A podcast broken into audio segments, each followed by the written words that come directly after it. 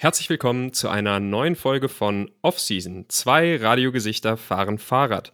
Heute wieder in voller Mannschaftsstärke, denn Julian ist auch wieder bei mir. Hallo Julian. Juhu! Ja, hallo. Ja, ich bin wieder wir da. sind wieder vereint und äh, fühlen uns wieder total voll und kräftig. Und wir freuen uns wahnsinnig, denn wir sind heute wieder mal nicht nur zu zweit, sondern wir haben einen Gast bzw. eine Gästin. Bei uns ist nämlich Stefanie Paul.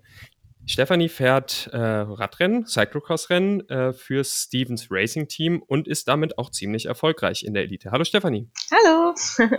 Hallo. Freut mich, dass du bei uns bist. Freut uns, dass du bei uns bist. Ja. genau. ähm, ich habe es gerade schon kurz angerissen. Du fährst Cyclocross-Rennen. Ähm, auch in der Bundesliga und bist auch ziemlich erfolgreich. Wir haben im Vorgespräch darüber schon gesprochen. Du bist unter anderem äh, deutsche Vizemeisterin äh, geworden und hast äh, die Bundesliga gewonnen. Wie äh, kann man sich das vorstellen? Wie funktioniert so ein Sport, wenn man den so ambitioniert ähm, betreibt, aber vielleicht eben nicht hauptberuflich? Mm, ja, im Prinzip ist es ja wie jeder andere Sport, wenn man den nicht hauptberuflich macht. Also ich trainiere dann eben meine fünfmal die Woche und in der Woche, wenn ich arbeite oder äh, halbtags oder sonst was, da trainiere ich dann meine Blöcke sozusagen und am Wochenende fahre ich dann zu den Rennen und da ist es dann eben auch wie bei anderen Sportarten, da hat man dann seinen Wettkampf und es ist dann in dem Fall einfach im Gelände. Ja, mhm. das ist eigentlich wie Rennradfahren. Nur dass halt das Rennrad dann, ähm, also mittlerweile kann man die ja fast gar nicht auseinanderhalten, weil äh, heutzutage hat ja auch fast jedes Rennrad schon Scheibenbremsen und die Crossräder haben auch Scheibenbremsen und dann haben sie eben breitere Reifen. Das unterscheidet sie, dadurch haben sie mehr Profil und im Gelände kommt man damit besser voran und ähm, ja, das ist dann fast optisch schon der einzige Unterschied. Hm. Du hattest gerade, da, da, wollte ich noch mal kurz drauf, drauf eingehen, du hattest gerade gesagt, du bist also nicht hauptberuflich ähm, ähm, Radprofi. Was nee. machst du denn, wenn du nicht Rad fährst? Hm, ich bin, also mein Job heißt Musikpädagogin hm, und ich arbeite in Gifhorn an der Kreismusikschule. Dort bin ich Teamleiterin der elementaren Musikpädagogik und da ah. bin ich ähm, circa 25 Stunden die Woche das heißt, ich arbeite da eben auch praktisch in den Kitas beziehungsweise nachmittags ähm, und gebe Kurse. Das ist vorrangig eben für die Vorschulkinder. Ähm, und bin aber auch noch dort in der, hm, ich nenne es jetzt mal die verwalterischen Tätigkeiten, also Konzeption oder auch einfach ähm, Leute anschreiben, die Kooperationspartner, meine ähm, Mitarbeiter coachen und so weiter und so fort, das alles in äh, Gang halten. Ja, und dann bin ich noch freiberuflich in Hannover als Chorleiterin tätig. Aha, okay. Das heißt, das, das heißt, du hast so ein ganz gut, eine ganz gute Balance zwischen Arbeit und Radfahren. Du hast ja gerade schon gesagt, du trainierst fünfmal ja. die Woche. Ja. Weil genau. wie sieht denn das so aus? Dann du machst dann, hast du dein, du hast bestimmt, das vielleicht das ist ein gutes erstes Thema. So, du hast bestimmt äh, Trainingspläne oder oder ja. einen Coach vielleicht ja, oder einen genau. Trainer oder so. Wie läuft also denn sowas man ab? Man könnte sagen, dass es eigentlich jetzt schon seit einigen Jahren, seitdem ich in Gifhorn angefangen habe, ähm, sehr ein, immer gleich ist eigentlich. Ähm, ich habe also montags und freitags sind quasi meine freien Trainingstage, wo ein normaler Sportler eigentlich regenerieren würde. Das sind die Tage, die ich nutze, um ganz, ganz viel zu arbeiten. Also regeneriere ich da eigentlich nicht so viel. Da bin ich halt von ganz früh bis ganz spät in Gifhorn. Und dann habe ich halt Dienstag, Mittwoch, Donnerstag meinen Trainingsblock. Und das mache ich dann so, dass ich erst arbeite. Ich arbeite dann ähm, recht früh schon, höre ein bisschen früher auf und fahre von der Arbeit, also im Sommer von der Arbeit nach Hause. Dann habe ich halt meine Trainingseinheit. Das sind dann ungefähr 75, ähm, 76 Kilometer oder so. Und ähm, Mittwoch und Donnerstag habe ich meine Chöre eben erst nachmittags, wenn die Schulen aus sind, sodass ich vormittags trainieren kann. Ja, und am Wochenende fahre ich dann halt zu den Rennen oder wenn keine Rennen sind, fahre ich eben ähm, trainieren in der Gruppe oder alleine, je nachdem. Das heißt, man darf dir an dieser Stelle wahrscheinlich schon mal äh, vorzüglich dazu gratulieren, dass du es hinkriegst, auf so einem Niveau dann Fahrrad zu fahren mit so viel ja. äh, drumherum. Ja? ja, das ist in der Tat so. Und mein Mann, der fährt ja auch, also der fährt dann auch nicht professionell, also auch nur hobbymäßig. Der hat mich ja auch mehr oder weniger dazu gebracht. Und wir haben auch noch einen Sohn. Das heißt, also es ist neben Arbeit und Hobby auch noch die Familie da und der Haushalt. Und wenn dann irgendwie noch was on top kommt, dann ist es immer kaum zu managen. Also es ist echt alles auf die Minute genau ausgetüftelt. Wow, ja. Mhm. Krass. Das ist, äh, das hört sich wirklich, ja, das hört sich dann nach vollen Tagen an. Ja, mhm, absolut. Und vielleicht komme ich nochmal zu dem Thema, du hattest ja auch Trainingsplan, ich habe ja jetzt nur so den äh, Rahmen genannt. Ähm, ich arbeite, ich hatte jetzt seit oh, zwei, zweieinhalb Jahren mit einem Trainer gearbeitet, wo ich dann auch mit Watt getrainiert habe. Das war dann neu für mich. Ich hatte davor auch immer schon mal Trainingspläne von unterschiedlichen Trainern, aber noch nie mit Watt. Aber das Gute ist eigentlich, dass egal von wem ich die Trainingspläne kriege, mein Mann sich da auch ganz gut auskennt und wir das dann immer auch nochmal an unsere äh, spezielle Situation anpassen können. Also wenn ich ihm sage, ich bin jetzt von der Arbeit so fertig, das geht gerade gar nicht, dann kann, ähm, passen wir das halt individuell an. Das kann ja so ein Trainer nicht vorhersehen. Ja, mhm. das ist eigentlich ganz praktisch. Ja. Wie, wie ist der, kann, kann nee, nochmal. Äh, das Training, ist das an, also ist das speziell oder anders, wenn man für Crossrennen trainiert? Also hast du mehr irgendwie besonders hochintensive Einheiten? Mhm. Ähm, weil ich meine, so ein Rennen geht ja vermutlich ja, irgendwas um Kürzer. maximal eine Stunde oder so und jetzt ja. nicht irgendwie wie bei einer Grand Tour irgendwie den ganzen Tag auf dem Rad sitzen, aber dafür ja. ist wahrscheinlich ja da echt Power gefragt. Ja, äh, definitiv. Also ich fahre auch Bundesliga auf der Straße, so ist es nicht. Also in der ähm, Sommersaison bin ich quasi auch auf dem Rad unterwegs. Aber es ist so, dass ich mich jetzt äh, seit zwei, drei Jahren oder so, habe ich gesagt, ich fahre speziell und trainiere auch speziell auf die Cross-Saison, sodass ich dann eben entsprechende Vorbereitungen machen muss, während noch die ähm, Straßensaison läuft. Das heißt also, dass ich dann tatsächlich anfange, die Grundlage habe ich dann schon von der Straßensaison, aber dass ich dann anfange, ähm, kürzere Intervalle, intensivere Intervalle zu trainieren, wie du schon gesagt hast, und dann auch irgendwann Wechsel ins Gelände auf das andere Rad, dass man sich da auch wieder ähm, mit anfreundet und ähm, genau, und dann diese ganzen Techniksachen, die man im Cross braucht, die müssen dann ja auch wieder aufgefrischt werden, sage ich mal. Es ist quasi wie Autofahren, man kann es eigentlich, aber man muss es eben auch immer wieder vorher machen. Mhm. Genau. Machst du da, das, das würde mich interessieren, machst du da eigentlich ähm, spezielle Techniktrainings irgendwie? Ja, irgendwelche speziellen Parcours, die du dir aufbaust oder, oder irgendwelche im ja. Waldstrecken, die du hast? Machst du ja, das, genau. Ja?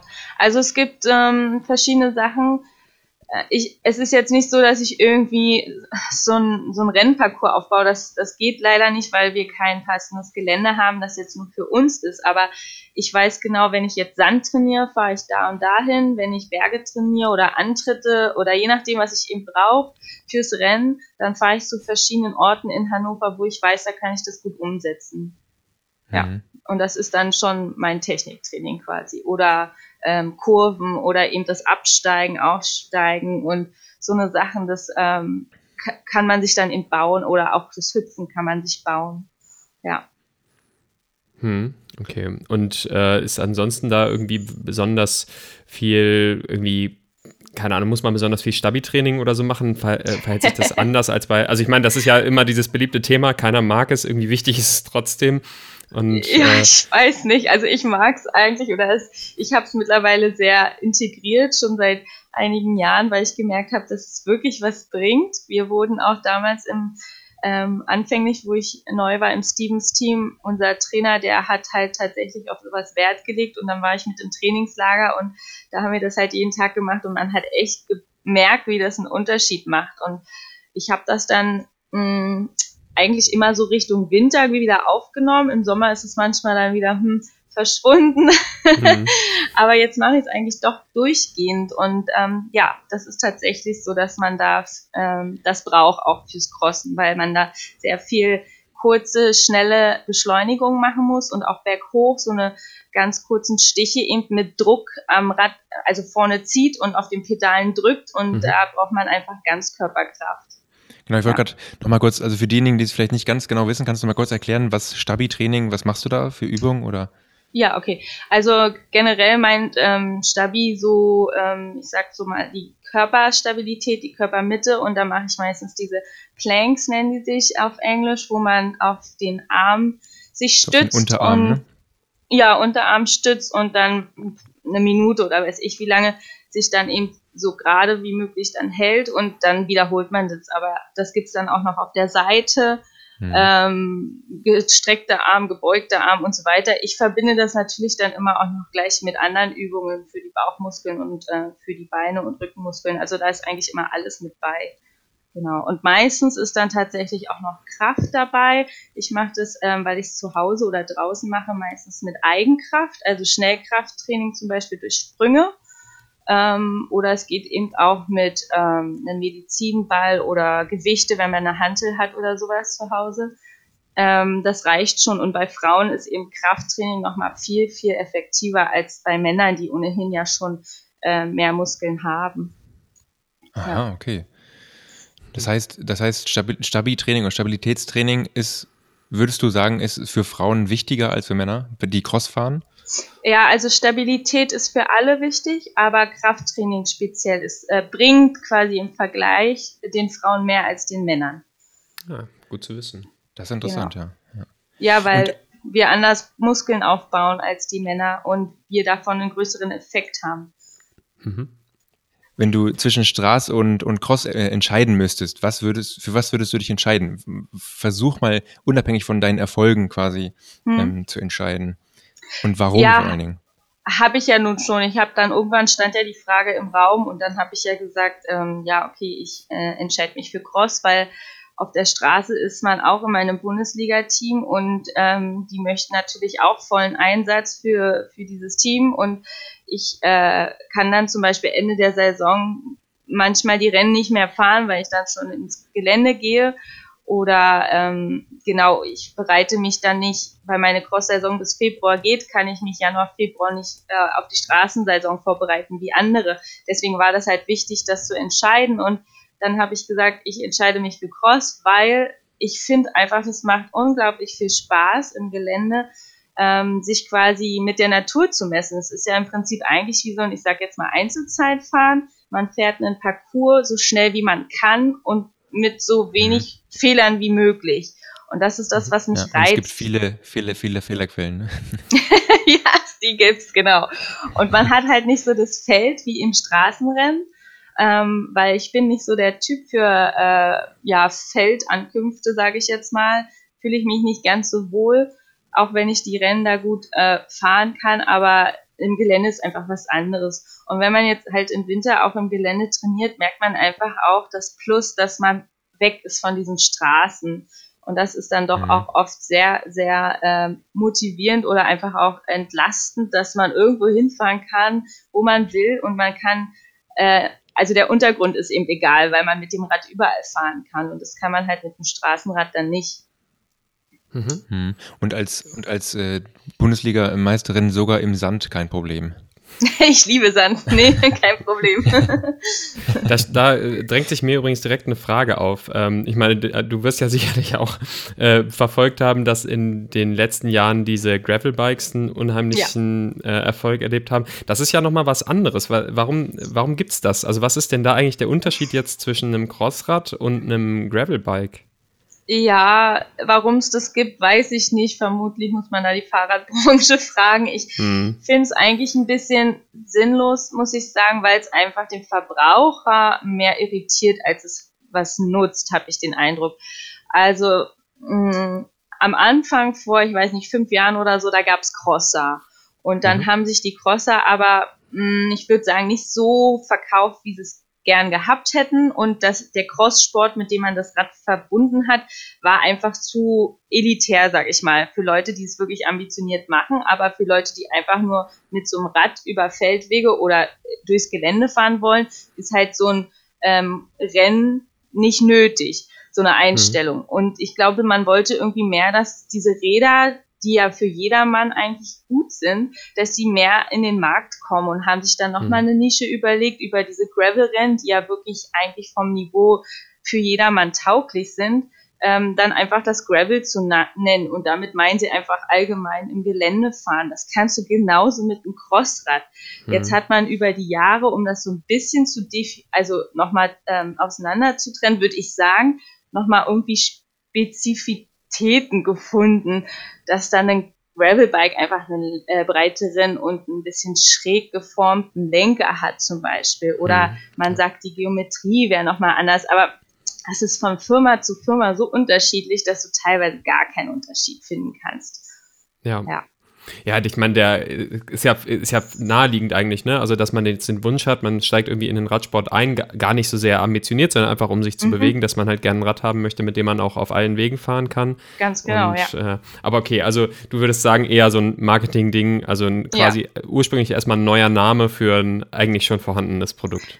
Ja, also fragst du einen Sportler wie mich, würde ich sagen, kauf dir ein Crossrad und damit meine ich genau das Gleiche. Und jemand hm, okay. anderes im Laden würde sagen, oh, das ist halt hier so ein Jedermann, kauf dir mal ein Gravelbike. Es ja. ist halt aus welcher Richtung äh, ja, kommt die Antwort sozusagen. Genau, ich habe nämlich zum Beispiel auch mein erstes, mein erstes Rennrad, so nenne ich es, äh, äh, mein erstes Rennrad, was ich mir gekauft habe, ist auch tatsächlich ein, äh, also deklariert als Cyclocross äh, mhm. Race Bike. Und äh, genau, erfüllt natürlich exakt den gleichen Zweck, wenn ich jetzt irgendwie Bikepacking-Touren mache oder so, wie so ein, mhm. wie ein Gravelbike. Also, und es hat natürlich auch genug Spielraum für wirklich breite Reifen und ist mhm, im Prinzip, genau. ja, wie du halt gesagt hast, einfach ziemlich exakt das gleiche. Vielleicht nicht ganz so darauf ausgelegt wie, ein Bike, ja. was, was von vornherein auf Bikepacking äh, ähm, gebaut wird, aber ja. ja. Aber vielleicht ist da wirklich nochmal so ein Punkt, äh, wo es jetzt zumindest ja eine Unterscheidung gibt, weil äh, beim Gravel ja. scheint ja der Trend dahin zu gehen, irgendwie Super Graveler mit richtig fetten Reifen, wie beim Mountainbike. Und wenn ich genau. mich äh, korrekt erinnere, gibt es doch da zumindest bei so UCI-Rennen auch strikte Vorgaben, wie breit so richtig. ein Crossreifen sein darf. Ne? Ja, ja, genau. Also äh, UCI darf maximal, oh, jetzt lass mich nicht lügen, ich glaube 33, vielleicht waren es 35, ich glaube 33 Millimeter breit sein. Mhm. Ähm, ich würde es auch sagen 33, denn mein Rad kam mit ja. 33er Reifen. Ja, ich glaube auch. Und unsere Gravel-Bikes haben hier nämlich auch, die wir für die Kinder, für Nachwuchstraining gekauft haben, haben auch breitere Reifen. Und dann fällt mir auch ein, jetzt in den letzten Jahren hatten die dann auch an den Sattelstützen und sowas geändert, dass die besser gefedert sind und so weiter. Was ich meinte, die haben die jetzt immer mehr mhm. nochmal spezifisch identifiziert. Ähm, weil eben dann auch jetzt die Leute kamen, die damit so Extremtouren fahren und so weiter. Und dann soll das eben auch schön federig sein. Ja. Das ist jemand, der ein Crossrad fährt für zwei Stunden im Wald, eigentlich egal.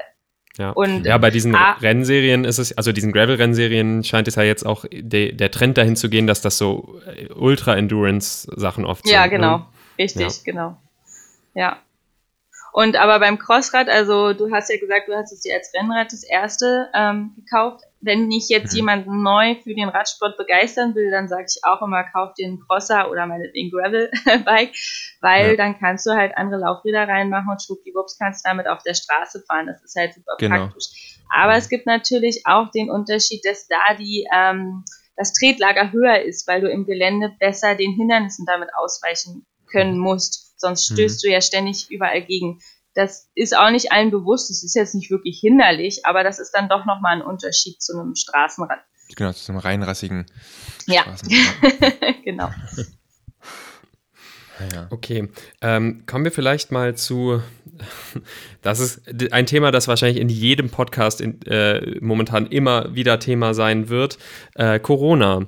Äh, ich habe mal geguckt, also die, die Cross-Saison ist ja, das passt eigentlich super zu unserem Namen, wir sind ja Off-Season und die äh, für so Straßenradsportler ist ja die ja. Cross-Saison eigentlich eher in der Off-Season. Ne? Ja, genau. Beginnt im Herbst und geht in den Winter rein. Wie lief das denn eigentlich ab? Ich meine, es sollten äh, zumindest in der Bundesliga in dieser Saison zehn Rennen sein, richtig?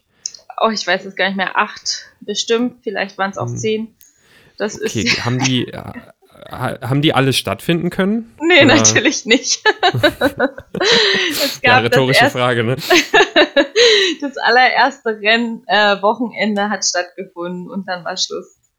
Oh, ja. wow, okay. Und das war wahrscheinlich dann noch vor dem ersten Mini-Lockdown im Oktober oder so? Und ja, das war, glaube ich, das erste, war vielleicht sogar noch September. Also letzte September, erste äh, Oktoberwochenende oder irgendwie so sehr weit am Anfang noch. Hm. Ah, das, das war in Bad Deadwood. Das war natürlich auch um eine Ecke. Das war ähm, hm. und deswegen nur zwei Rennen, weil es eben zweimal Bad Deadwood war. ja, ja, und dann war halt schon wieder nichts. Ja. Wie geht man damit um? Also ich kenne das selber. Ich hatte mich angemeldet für so ein Jedermann-Rennen im Sommer und mhm. habe da auch hin, also das war sollte ein mhm. Triathlon sein und ich habe da echt hintrainiert mit Trainingsplan zwölf Wochen mhm. und dann ist das abgesagt worden und dann hatte ich erstmal so das totale Loch, auch so ja. mental echt ist da was weggebrochen. Wie macht man Mhm. das, wenn man, wenn man das quasi mit, als Profi macht? Naja, es war ja quasi bei mir noch nicht das Ende. Also ich fahre ja auch internationale Rennen und deshalb ähm, haben wir dann erstmal verfolgt, wie es weiter aussieht. Und es ist ja tatsächlich so, dass der Profisport weiter bestehen durfte Hm. und dass ich eine Genehmigung bekommen habe, dass ich diese internationalen Rennen auch im Ausland fahren kann, so dass ich dann ähm, tatsächlich doch noch recht viele Rennen jetzt in meinen Kalender reinkriegen konnte. Ähm, ja, aber das wusste man vorher nicht. Aber man hat halt nicht aufgegeben. Das war dann so ein bisschen schwammig, das Ziel, aber man hat, weil Deutsche Meisterschaft war auch noch nicht klar. Das hieß die ganze Zeit, es findet auf jeden Fall statt. Und dann hat man gedacht, okay, selbst wenn jetzt keine Rennen sind, dann ähm, trainiert man jetzt ein bisschen anders. Dann powert man sich jetzt auch nicht mit Intervallen total aus, weil man muss ja dann noch zwei Monate durchhalten, sage ich mal. Sondern fährt Mhm. jetzt vielleicht doch noch mal ein bisschen mehr ähm, Grundlage. Genau, und dann hatten wir immer noch so im Kopf, die deutsche Meisterschaft ist ja noch, die ist noch nicht abgesagt, dann trainieren wir jetzt ordentlich darauf hin, weil ich glaube, im Endeffekt wäre es so gewesen, wer sich am besten motivieren konnte über die Krise, wäre dann am besten gewesen. Ne? Hm. Ähm, ja, genau, aber die wurde jetzt auch abgesagt und ähm, dann war jetzt nochmal das nächste Ziel, man muss sich halt immer neue Ziele stecken dann, ne? War dann Ja. jetzt halt, ähm, ob es vielleicht, ob der BDR mich eventuell für die Weltmeisterschaft nominieren würde. Genau, und Hm. weil das noch nicht aus, also das steht noch aus, die Entscheidung, entsprechend trainiere ich auch noch. Wann, wann wäre das? Ähm, Ende Januar. Okay, das ist ja wirklich nicht mehr lang hin, ne? nee. Wo findet die statt? In Belgien, in Ostende. Ah ja, okay. Das ist auch mal nicht so weit, sagen wir mal. Mhm. Das stimmt. Das heißt, du, das heißt, du, du fährst jetzt deine Trainings so ein bisschen mit dem hin, im Hinterkopf wissen, dass das vielleicht stattfindet für dich? Ja, ganz Oder genau. wie machst du das? Mhm, ja. Ah ja, okay. Ja, und wenn nachher nicht, dann habe ich ja trotzdem gut trainiert. Ja, ja klar, Ja. genau. Was, Ja. wie, wie, wann endet denn die Cross-Saison dann für dich dann eigentlich? Wäre das dann mit der Weltmeisterschaft oder? Ja, genau. Also äh, normalerweise, wenn nicht Corona ist, dann gehen noch so die letzten Rennen in den Februar rein, aber auch eigentlich nur noch in Belgien. Und ähm, ja, aber bei uns in Deutschland ist eigentlich immer im Januar mit der deutschen Meisterschaft Schluss. Und dies Jahr wäre für mich jetzt eigentlich nach der Weltmeisterschaft Schluss. Danach ist, glaube ich, wirklich nichts mehr. Ja. Naja, doch, kann sein. Moment. Unser Verband, der hat gesagt, die Landesmeisterschaft wollen sie vielleicht noch nachholen im März. Dann wäre tatsächlich noch mal ein Rennen. Aber Ja, mal schauen.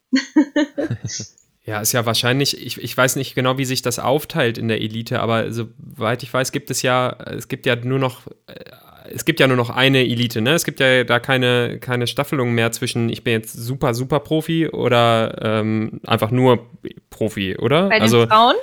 ne, äh, ist, das, ist es bei den Frauen und bei den Männern unterschiedlich? Ja, genau. Ah, okay.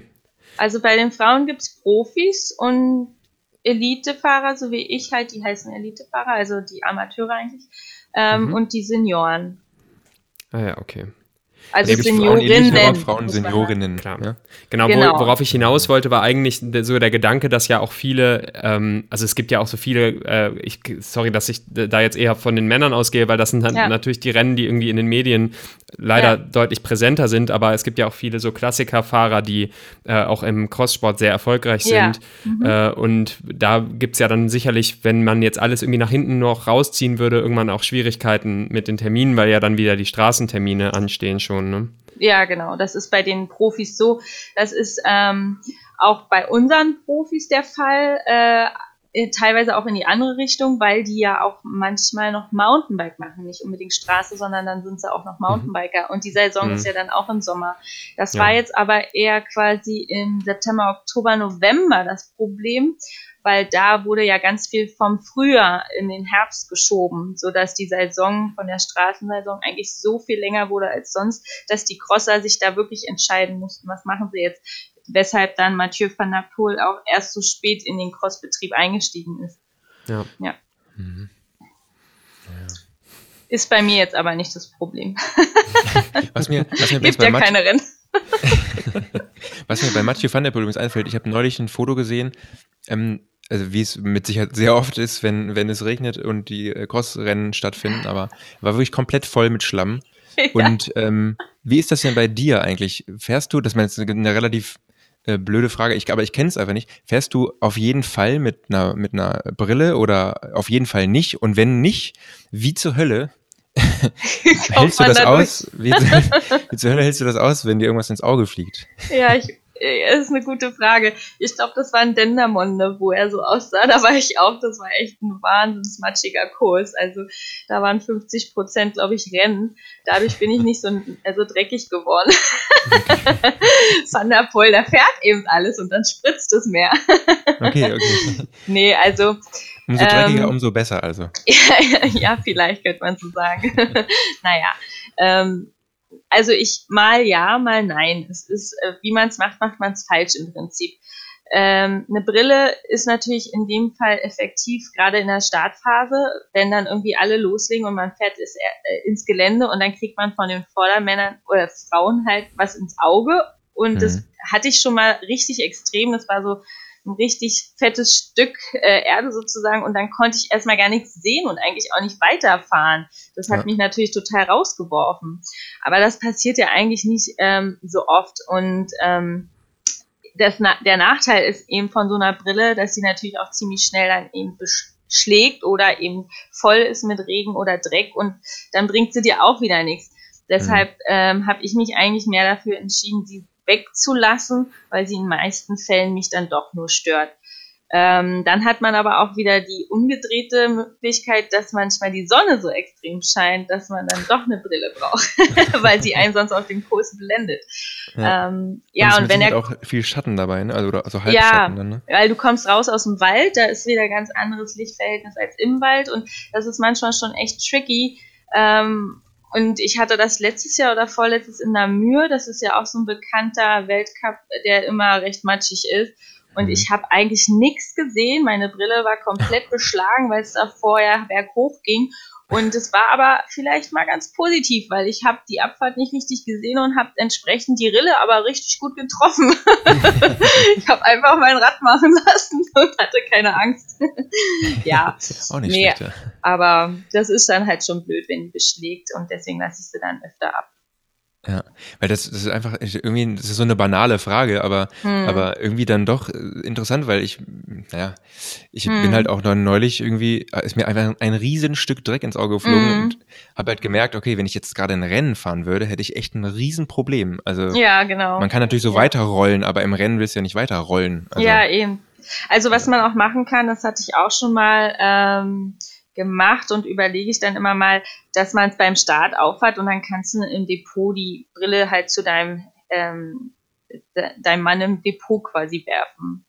Mhm. Das mhm. kostet dich aber unter Umständen vielleicht auch ein bisschen Zeit. Das muss man immer abwägen, ob es das jetzt wert ist. Und dann muss ich auch fairerweise sagen, es gibt ja diese Anti-Fog-Sprays, also es gibt auch die Möglichkeit, dass man was gegen dieses Beschlagen machen kann, aber je nach Steilheit des Kurses oder nach Länge der Anstiege bringt es mehr oder weniger. Bei manchen Kursen beschlägt es dann doch irgendwann. Hm. Ja. ja. Ja. da bin ich bin Brillenträger und äh, habe da alle möglichen Sprays durch. Äh, Gerade jetzt ne, in dieser Maskentragzeit. Ja. Es, nee, ich habe das Gefühl, nichts du meinst hilft Alltagsbrillenträger, ne? genau, Alltagsbrillenträger. ja, und ja. Äh, das ist doch sehr nervig manchmal. Mhm.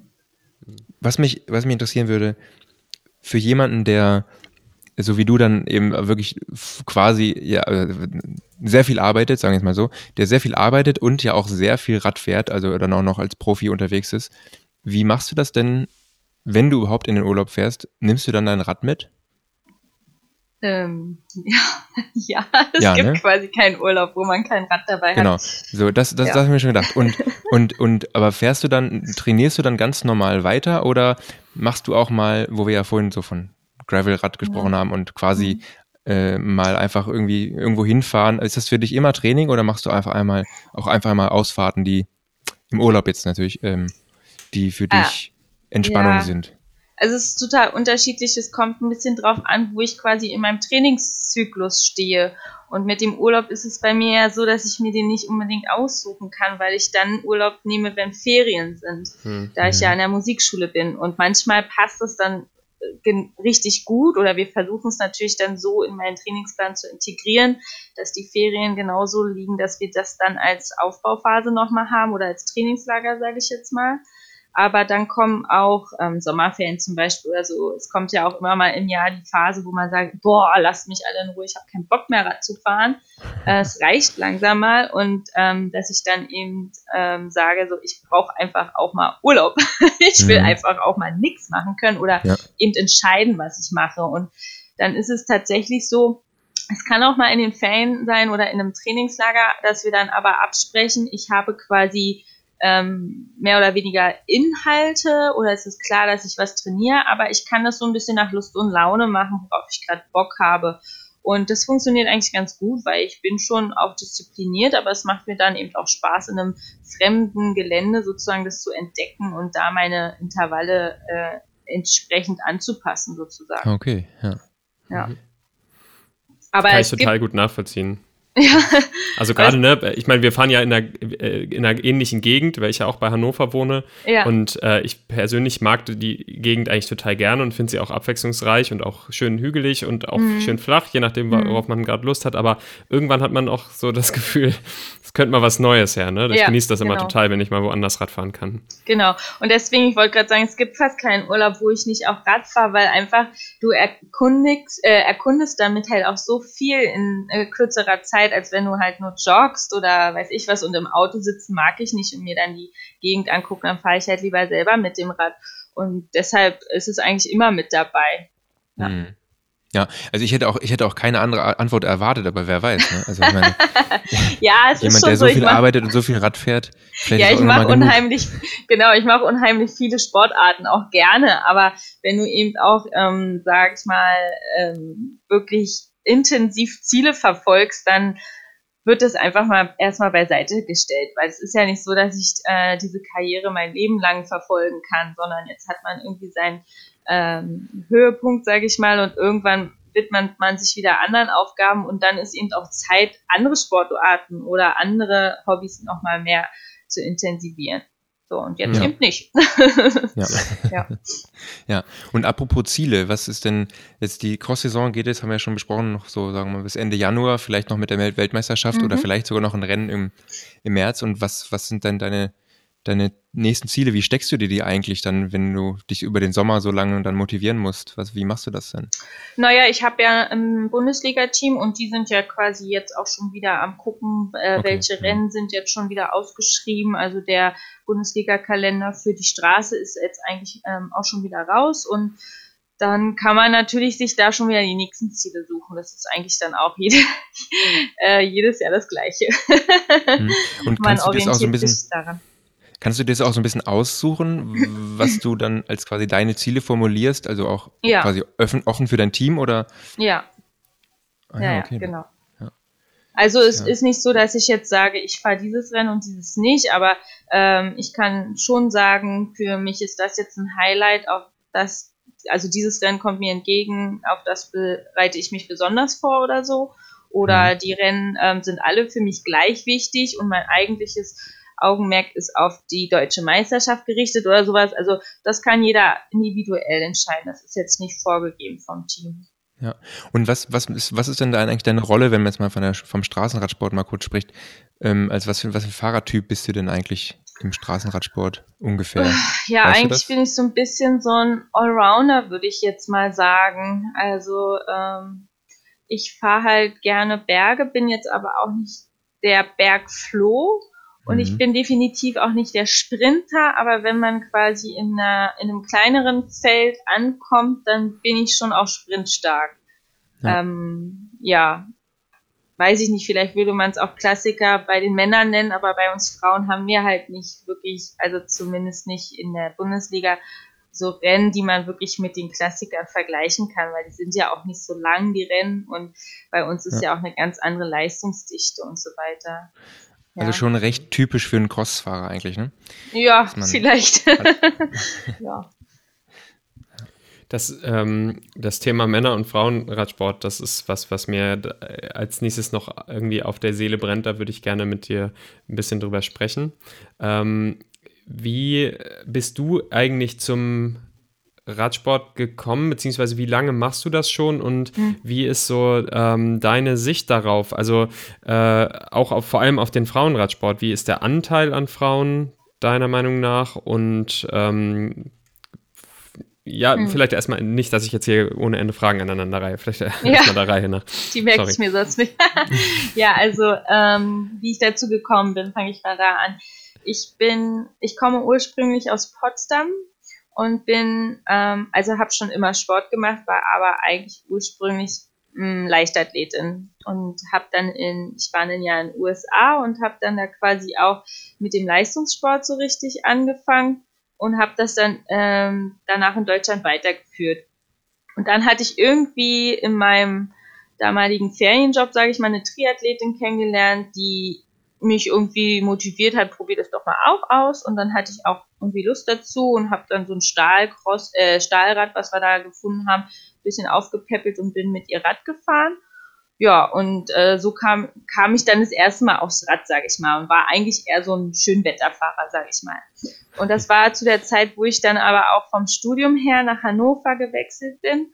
Und äh, dann bin ich quasi prompt in die WG gezogen von meinem jetzigen Mann. Und der ist reiner Radfahrer gewesen. Und der hat natürlich sofort ein Talent gewittert und hat gesagt, wir müssen mal zusammen Rad fahren. Und ähm, ja, dann bin ich eigentlich mehr oder weniger immer mehr so zum Radsport rüber gewechselt. Und ähm, das Triathlon und Laufen habe ich dann sein lassen. Genau. Und das war 2010. Hm. Ah, okay, wow. Ja, also eigentlich bin ich mehr oder weniger so eine Quereinsteigerin in den hm. Sport. Hm, genau. Ja, und ähm, zu den Frauen, also ich kannte mich ja da anfänglich auch nicht so sehr aus, aber mein Mann hat gleich gesagt, ich soll eine Lizenz lösen. Und richtige reine Frauenrennen fahren eben. Sonst gibt's ja halt diese Hobby- oder Jedermannrennen, wo man dann mhm. aber mit den Männern fährt und in ziemlich großen Gruppen. Und das war eigentlich auch ganz gut, weil man hat dann eben andere Frauen, das sind nicht so, so große Felder und vor allem, was ich eben auch wichtig fand, die anderen, die können ja auch Rad fahren. Und dann habe ich weniger Angst gehabt als Anfängerin, weil ich wusste, die können zumindest Rad fahren. ja, und ähm, am Anfang ist es aber total schwierig, da reinzukommen, weil es einfach ein Sport ist, wo du unglaublich viel Erfahrung auch brauchst. Und ähm, da darf man nicht aufgeben. Und das hatte ich Gott sei Dank durch meine Vorerfahrung halt, war ich immer sehr zielstrebig und ehrgeizig, so dass ich da nicht gleich wieder aufgegeben habe. Und da habe ich eben so ein bisschen über die Jahre jetzt auch so das Kommen und Gehen von einigen Profis und neuen Profis und so weiter mitbekommen. Und also der Radsport ist schon eher stiefmütterlich behandelt, gerade bei Frauen in Deutschland. Der ist ja generell so, ähm, ja, wurde in den Medien immer eher so negativ beleuchtet und hat es nicht leicht gehabt. Hat sich jetzt, hm. denke finde ich, so ein bisschen aufgerappelt, ist jetzt wieder sehr beliebt geworden. Aber der Frauenradsport an und für sich, ähm, also da lässt sich noch eine Menge rausholen, würde ich sagen. Vor allem, wir haben so viele tolle Athletinnen, erfolgreiche Athletinnen, aber auch Athleten bei den Männern genauso, wo irgendwie niemand was von weiß, hat man den mhm. Anschein. Ja, und ja. das ist echt schade. Ja, auf ja, jeden ist halt Fall. halt kein Fußball, ne? Ja, genau. ja. Vielleicht genau, sollten wir immer einen Ball mitnehmen beim Radfahren. ja, aber ich habe auch letztes Jahr ein, echt ein paar Frauenrennen gesehen und immer, wenn ich sie gesehen habe, dachte ich mir, warum gibt es das nicht öfter, also oder, ja. oder auch größer. Und ich meine, wahrscheinlich, da möchte ich mich nicht zu weit reinwagen, weil ich davon nicht so viel weiß, aber es hat bestimmt auch was mit der Bezahlung zu tun, dass einfach ja, genau. viele, so wie du zum Beispiel, ja, du kannst, du könntest ja gar nicht jetzt, jetzt in dem Moment zumindest gar nicht einfach vom Radsport leben. Das heißt, du kannst natürlich ja. auch logischerweise nicht so viel Zeit in dein noch oder nicht noch mehr Zeit in dein Training investieren, um mhm. vielleicht noch einen Tick besser zu werden, um auf noch einem besseren Niveau zu fahren. Das lässt sich ja. ja sogar noch extremer ausführen, ne? wenn ich, ich vielleicht, das ist jetzt gefährliches Halbwissen, aber für sowas sind wir äh, bekannt. ähm, es gibt ja bei, bei ähm, beispielsweise Pro-Tour-Fahrern, bei den Männern gibt es ja einen Mindestlohn, zumindest in mhm. Deutschland, oder so, ja. die sind ja meistens nicht angestellt, aber ne, so ein Äquivalent. Und ich meine gehört zu haben, dass es das bei Frauen gar nicht gibt. Hm, doch, mittlerweile auch. Also bei ah, okay. Frauen auch. Ja, ja, doch.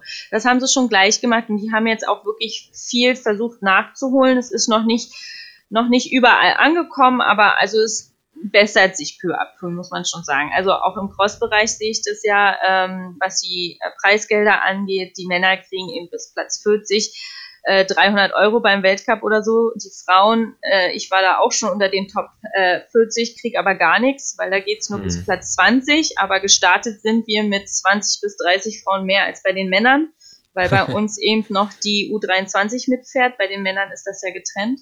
Mhm. Ähm, also das ist noch nicht gleich, aber ab nächsten Jahr wollen sie es eben gleich machen. Und die haben jetzt auch gleichgesetzt, dass die Preisgelder bei den Rennen ansonsten für die ersten, weiß ich nicht wie viel Fahrer, zehn oder so, oder zumindest auch für die Siegerin und den Mann immer gleich sind. Also da tut sich schon was, aber da gibt's natürlich auch viele Grauzonen, wo es heißt, ja, ja, man kriegt irgendwie was, aber auf der gleichen Seite muss man dann, auf der anderen Seite muss man dann irgendwie für sein Material wieder was zahlen. Also, naja. Ja, ja, okay. Da weiß ich nicht, was die da so äh, treiben, da kenne ich mich nicht genug mit aus. Ähm, aber wir haben halt einige deutsche Teams, die wirklich da auch ähm, sehr gut aufgestellt sind und es ordentlich machen und auch sinnvoll und mit einer ähm, Zukunft für die Fahrerinnen und Fahrer. Und jetzt muss man auch äh, fairerweise sagen, es gibt jetzt auch ganz viele Teams, die ähm, für den Nachwuchs mehr machen, die da wieder was hochziehen wollen, auch für die Frauen und so weiter. Ich hoffe, dass das auch irgendwie ja auf fruchtbaren Boden trifft, weil es fehlt uns einfach ein Nachwuchs. Da wird zu wenig hm. getan. Hm. Und wenn die Teams da sind, aber nicht die Fahrer oder Fahrerinnen, dann kann man wenig damit machen und dann wird es auch irgendwann wieder einschlafen. Ja. Gut, das, das Nachwuchsthema ist ja, das betrifft ja Männer und Frauen tatsächlich, wobei ja. mit Sicherheit in dem Fall auch ja wieder die Frauen mehr. Aber ähm, das habe ich jetzt auch schon des Öfteren gehört, dass es da auch gerade, ich meine, wenn niemand nachkommt, dann gibt es halt irgendwann auch weniger Rennserien, weniger Rennen, ja. weniger Sponsoren, weil weniger Werbeflächen oder so, keine Ahnung. Aber es ist ja schon irgendwie so, also ähm, ich habe das Gefühl, in manchen Sportarten, die vielleicht auch ein bisschen jünger oder nicht so Du hast vorhin elitär gesagt, das trifft es eigentlich ganz gut, ne? Äh, also ich denke immer natürlich bei den großen Radrennen, wie, ich bin ja völliger Laie an die Tour de France. Und da denke ich, das ist so ein, so ein starrer ähm, Haufen irgendwie, so auch so viele Regeln, weil das halt so altehrwürdig ist. ja, ja, und ja. Äh, wenn ich mir dann beispielsweise einen Triathlon angucke, gerade auf der mhm. Langdistanz, habe ich das Gefühl, das ist alles viel flexibler. Es gibt, mhm. es ist mhm. ein Rennen für alle, das mhm. ist viel mehr, ähm, also ich als Zuschauer kann mich damit irgendwie viel besser identifizieren und ich habe auch nicht das Gefühl, mhm. dass es da, dass da diese Trennung mal ganz abgesehen davon, dass es keine Tour de France für Frauen gibt, riesen ja. Punkt, nicht mehr, aber da, nicht, mehr. nicht, mehr. genau. Es gibt ja den Giro Rosa noch mhm, in Italien, ja. aber ich glaube, das ist auch bei den großen World Tours die, das einzige große Frauenrennen, oder? Ja, also es, ähm, von den, es geht nach den Kategorien. Also der Giro ist tatsächlich schon für die meisten das Highlight. Hm. Aber es gab auch immer noch, ähm, damals war es noch die Thüringen-Rundfahrt, die jetzt leider nicht in die World Tour auf oder noch nicht, sagen wir es mal so, aufgestiegen ist, was auch immer ähnlich gehandelt wurde wie damals die Tour de France, weil es für die Frauen auch sehr anspruchsvoll war. Es gibt ja auch noch jetzt die Tour of äh, Britain ähm, und in äh, Niederlanden, Belgien gibt es Touren. Ähm, also da gibt es schon noch einige, die auch von der Kategorie die gleiche sind, aber der Giro ist deshalb so besonders, weil er so sehr anspruchsvoll ist und so lang ist. Und da gibt es halt keine vergleichbare Tour. Ja, Würdest du dir äh, wünschen, dass es mehr so, also ich meine, du würdest jetzt ja dann nicht automatisch mitfahren und wahrscheinlich mhm. auch nicht mehr mitfahren, aber generell würdest du dir wünschen, dass es, ähm, dass es mehr solche Sachen äh, gibt?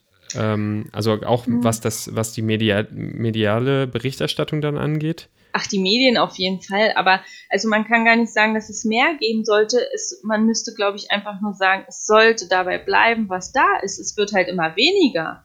Das ist mhm. das Problem, weil eben ähm, Sponsoren abfallen oder ähm, weil die ähm, Veranstalter sagen, wir können es einfach nicht mehr finanzieren und, und was auch immer oder die Ansprüche, ich sage jetzt auch mal von der UCI und was es alles kostet, so ein Rennen auszuführen, das auch enorm hoch ist und viele gar nicht tragen können und dann ist es jetzt halt auch so, dann gibt es die Top-Rennen, wo die World Tour-Teams dann halt hinfahren und dann gibt es die kleineren Rennen, äh, da kommen die dann nicht mehr an Start. Dann ist die Frage, ist es für die denn noch erstrebenswert, diese Rennen dann äh, durchzuführen? Gott sei Dank gibt es ja viele Länder um Deutschland herum, wo der Radsport sehr wichtig ist und die machen weiterhin Rennen. Aber ich glaube, mhm. mir würde es ehrlich gesagt einfach reichen, wenn diese ganzen tollen Touren, die es gab und diese Veranstaltungen blieben und nicht wegfallen. Ja, das würde ja. schon reichen. Ja, ist ja auch irgendwie paradox, ne? Es fällt viel weg. Jetzt durch Corona fällt sicherlich vielleicht sogar noch mehr weg. Ja. Also gerade auch, weil, weil Veranstalter oft damit auch in wirtschaftliche Schieflage geraten. Und auf der ja. anderen Seite ist das Fahrrad so begehrt wie vorher ja. noch nie. Man, ich meine, ich ja. habe gerade mal so spaßeshalber auf den Online-Shop eines großen deutschen Radherstellers geguckt und gesehen, wenn man da, wenn man ein Rennrad haben möchte neu, dann muss man viel Geduld mitbringen. Ne? Sechs ja. bis neun Monate sind gar kein Problem. Äh, von daher können, hätte ich jetzt eigentlich erwartet, dass, das, dass es so eine totale Renaissance gibt des Radsports. Ja. Ähm, man musste mir auch ein bisschen Zeit geben. Also man hat ja nicht, weil die jetzt dieses Jahr alle gekauft haben und sich dafür interessieren, hat man ja nicht auch im gleichen äh, Jahr schon die ganzen Top-Athleten. Aber das stimmt tatsächlich auch. Wir haben in unserem Verein, ich auch bin ja auch Jugendleiterin, ähm, mitgekriegt, dass da sehr viel äh, dazugekommen ist, sowohl an Frauen als auch an Nachwuchs, ähm, was wir jetzt halt neu erst aufgebaut haben. Und es ist super, das ist so toll. Und da muss mhm. man jetzt mal gucken, ob das weiter so bleibt und wir da weiter aufbauen können oder ob das jetzt so einmalig war. Mal sehen. Mhm. Cool. Ja, was würdest du denn? Dann, ne? ja. Was würdest du denn ähm, vielleicht jungen Frauen oder Mädchen, die sich vielleicht für das Thema Radsport durchaus interessieren, aber bisher noch nicht so den richtigen Zugang dazu haben, raten? Wie, wie steigt man da ein? Wie macht man das am besten? Also ich würde sagen, sucht euch eben einen Verein in eurer Nähe, am besten halt einen, der ähm, irgendwie auch eine Frauensparte hat oder aktive Fahrerinnen, die einen da eben auch unterstützen können. Ähm, ja, genau. Und dann sollen die den weiter, äh, sollen die die an die Hand nehmen und denen sagen, wie sie da weiter ähm, verfahren. Also wenn man da jemanden kennt, jemanden hat, dann glaube ich, ähm, kann man ähm, sehr viel erfahren und weiterkommen wie bei uns jetzt. Wir haben halt, wie gesagt, auch eine Frauensparte und das ist so toll für die Frauen, weil die eben auch immer dastehen und ach, was mache ich und wie und mache ich das richtig und auch Training, also so viele Fragen einfach und dann gehen sie zum Verein, da gibt es eine Frauensparte, Ansprechpartner, Trainingskolleginnen ähm, und es macht ihnen so viel Spaß und bringt so viel mehr das würde ich denen, glaube ich, raten. Schaut euch um, ob es da was gibt. Und ansonsten halt im Internet gucken. Da gibt es ja auch ganz viele ansonsten so Online-Foren oder so für Frauen bei Facebook oder sonst wo. Da kann man sicherlich auch mal fragen. Genau, oder ja. da gibt es bestimmt auch noch dann in, in dem Zuge dann irgendwie, wenn es irgendwelche Ausfahrten vielleicht gibt, wo dann vielleicht auch Ausfahrten speziell für Frauen dabei sind, dass man einfach mal in genau. Kontakt kommt mit. Genau, das meine ich, genau. Das wissen die mhm. Vereine ja meistens auch, genau, ob es da Ausfahrten mhm. gibt. Ja das ist echt ein, so eine schöne runde Folge, finde ich. Das ist eigentlich ein schöner Abschluss gerade gewesen, auch mit, dem, äh, mit den Tipps für die Jugend. Ähm, ich habe aber noch eine Frage an dich, Stefanie. Wir mhm. haben nämlich noch so eine alberne Kategorie, die haben wir jetzt, die behalten wir jetzt bei, nämlich wir nennen das Gadget der Woche. Das macht eigentlich keinen Sinn, weil wir nicht jede Woche erscheinen, aber wir nennen es mal Gadget Umso dieser besser. Woche. Da habe ich dich jetzt nicht drauf vorbereitet vorher. Ja. Gibt es irgendein Stück Ausrüstung, Kleidung, Talisman, Energieriegel, irgendetwas, das bei dir im, äh, im täglichen Training oder auch im Wettkampf auf gar keinen Fall fehlen darf. Was du, das äh, kann irgendwie ganz nerdig Technik sein oder was auch immer, aber irgendwas, was du auf jeden Fall, was dein Gadget der Woche ist. Hm, muss ich jetzt mal überlegen. also, okay. Ähm, es kommt aber nicht hin, dass es immer im Training und im Wettkampf, das ist äh, unterschiedlich. Also im Wettkampf würde ich sagen, ist mein Gadget der Woche ein ähm, Zopfhalter oder wie nennt man das noch? Ein Haargummi. Damit die Haare nicht so wild aus dem Helm rausgucken und ähm, nicht so sehr aerodynamisch sind. Genau, das ist wichtig. Ein Zopfgummi oder, oder was, was die Haare ein bisschen, ein bisschen mehr ähm, umhüllt? Nee, ich habe immer äh, quasi eine Spange und einen Zopfhalter ah, oder ja, okay. ich glaube, hier sagt man Haargummi, genau, weil den kann man dann als Frau halt hinten gut durch den ähm, Helm stecken. Genau. und zwischen, zwischen äh, wie heißt das Ding eigentlich? Das, womit man den Helm enger macht, der Ratsche, ja, genau. genau. Keine Ahnung, wie Ich habe nämlich auch lange Haare. Ich, ah. äh, ich meine nicht, dass ich vor dem Problem stünde, dass es ja, dass es dann nicht aerodynamisch wäre. Ich habe kein, keine Rennen, wo das irgendwie wichtig wäre. Aber ja. ja. Eben, in den Rennen ist es wichtig, im Training halt nicht. Deswegen sagte ich jetzt, es ist kein Gadget ja. für beides, aber. Aber nee, finde ich aber, aber find ein ich aber spannendes, cool. Also auch, genau, ein spannendes Gadget weil auf es, jeden Fall. genau, weil das war eigentlich auch das, worauf hinaus war, noch diese Sachen, die eigentlich auch, das, die halt gar nicht, also ich hatte auch schon durchaus in der ersten Folge mal was, ein teures Teil, aber das, darum muss es ja gar nicht gehen. Es können ja auch so ganz einfache Dinge sein, die irgendwie einem das Leben leichter machen. Ja, genau. Witzig, mein, bei mein Gadget diese Woche ist ähm, vom Material her sehr ähnlich. Und zwar sind das äh, diese Gummischnürbänder, die man mit so ein, die man so Ah. zuziehen kann. Die habe ich in Ja. meinen Laufschuhen. Ja. Ähm, die, ich dachte mal, für einen Wettkampf, also weil ich halt auf dem Triathlon hintrainierte, von wegen in der Wechselzone Zeit sparen, hat sich dann aber auch im Alltag, also im Laufalltag total bewährt, Mhm. weil es äh, total angenehm, bequem ist, leicht an- und auszuziehen, total cool und echt billig überall im Internet äh, zu, Zu finden und wahrscheinlich auch in Fachgeschäften. Ja, wenn sie vor auf Ort. sind. Genau. Oh ja, oh ja. Ja, ja mein, mein Gadget dieser Woche, mein Gadget der Woche, ähm, ist tatsächlich ähm, ein eigentlich, es, da bewege ich mich auf, auf gefährlichem Grund, denn eigentlich ist es ein Gadget, was an jedes Fahrrad gehört, was aber eigentlich fast an keinem Rennrad dran ist, nämlich eine Klingel. Ja. Und äh, ich, äh, ich bin nämlich jetzt, äh, jetzt des Öfteren dann, äh, ja, äh, jetzt im Winter ähm, auf, auf, nicht auf der Straße gefahren, sondern eben mal auf anderen, schöneren Wegen abseits der Straße. Und da sind aber natürlich auch gerade zu Corona gerade Mhm. immer echt oft viele Menschen unterwegs Ja. und Mhm. Und ich rede jetzt nicht von Fußwegen, nein, das halte ich natürlich ein. Ähm, aber äh, die hören natürlich meistens oder sehen auch nicht, dass von hinten ein Fahrrad kommt. Und das hat, das hat mich schon echt sehr genervt. Und da habe ich mir gedacht, ich äh, werde meine Klingel, die ich ja sogar habe, ähm, mal wieder an mein Rad schrauben. Denn das ist wirklich extrem, extrem hilfreich. Und Ja. ich, äh, ja, Finde ich auch. Witzigerweise an, äh, fällt mir dabei gerade ein, äh, da haben äh, hier der ähm, deutsche äh, Pro-Tour-Fahrer Rick Zabel macht ja auch einen Podcast, Mhm. Plan Z, und der hatte in der letzten Folge seinen Vater, der ja nicht ganz unbekannt ist in der Szene, zu Nicht Gast. ganz, und da haben sie unter anderem auch über Klingeln gesprochen. Und Erik Zabel hat auch da gesagt, er hat das jahrzehntelang äh, abgelehnt und mittlerweile hat er an allen Rädern eine Klingel dran, weil es einfach einem das Leben leichter macht. Und Ja. danach habe ich dann auch mal äh, mir das nochmal ein bisschen so ergoogelt, weil ich, äh, mich stört das nämlich auch. Ich habe an meinem äh, äh, Winter, Gravel, wie auch immer, Rad einen sehr lauten Freilauf, der hilft Ja. oft.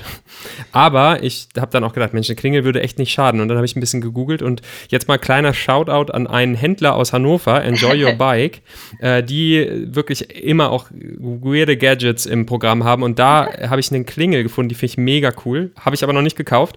Äh, und zwar ist die in den Computer-Mount quasi eingebaut.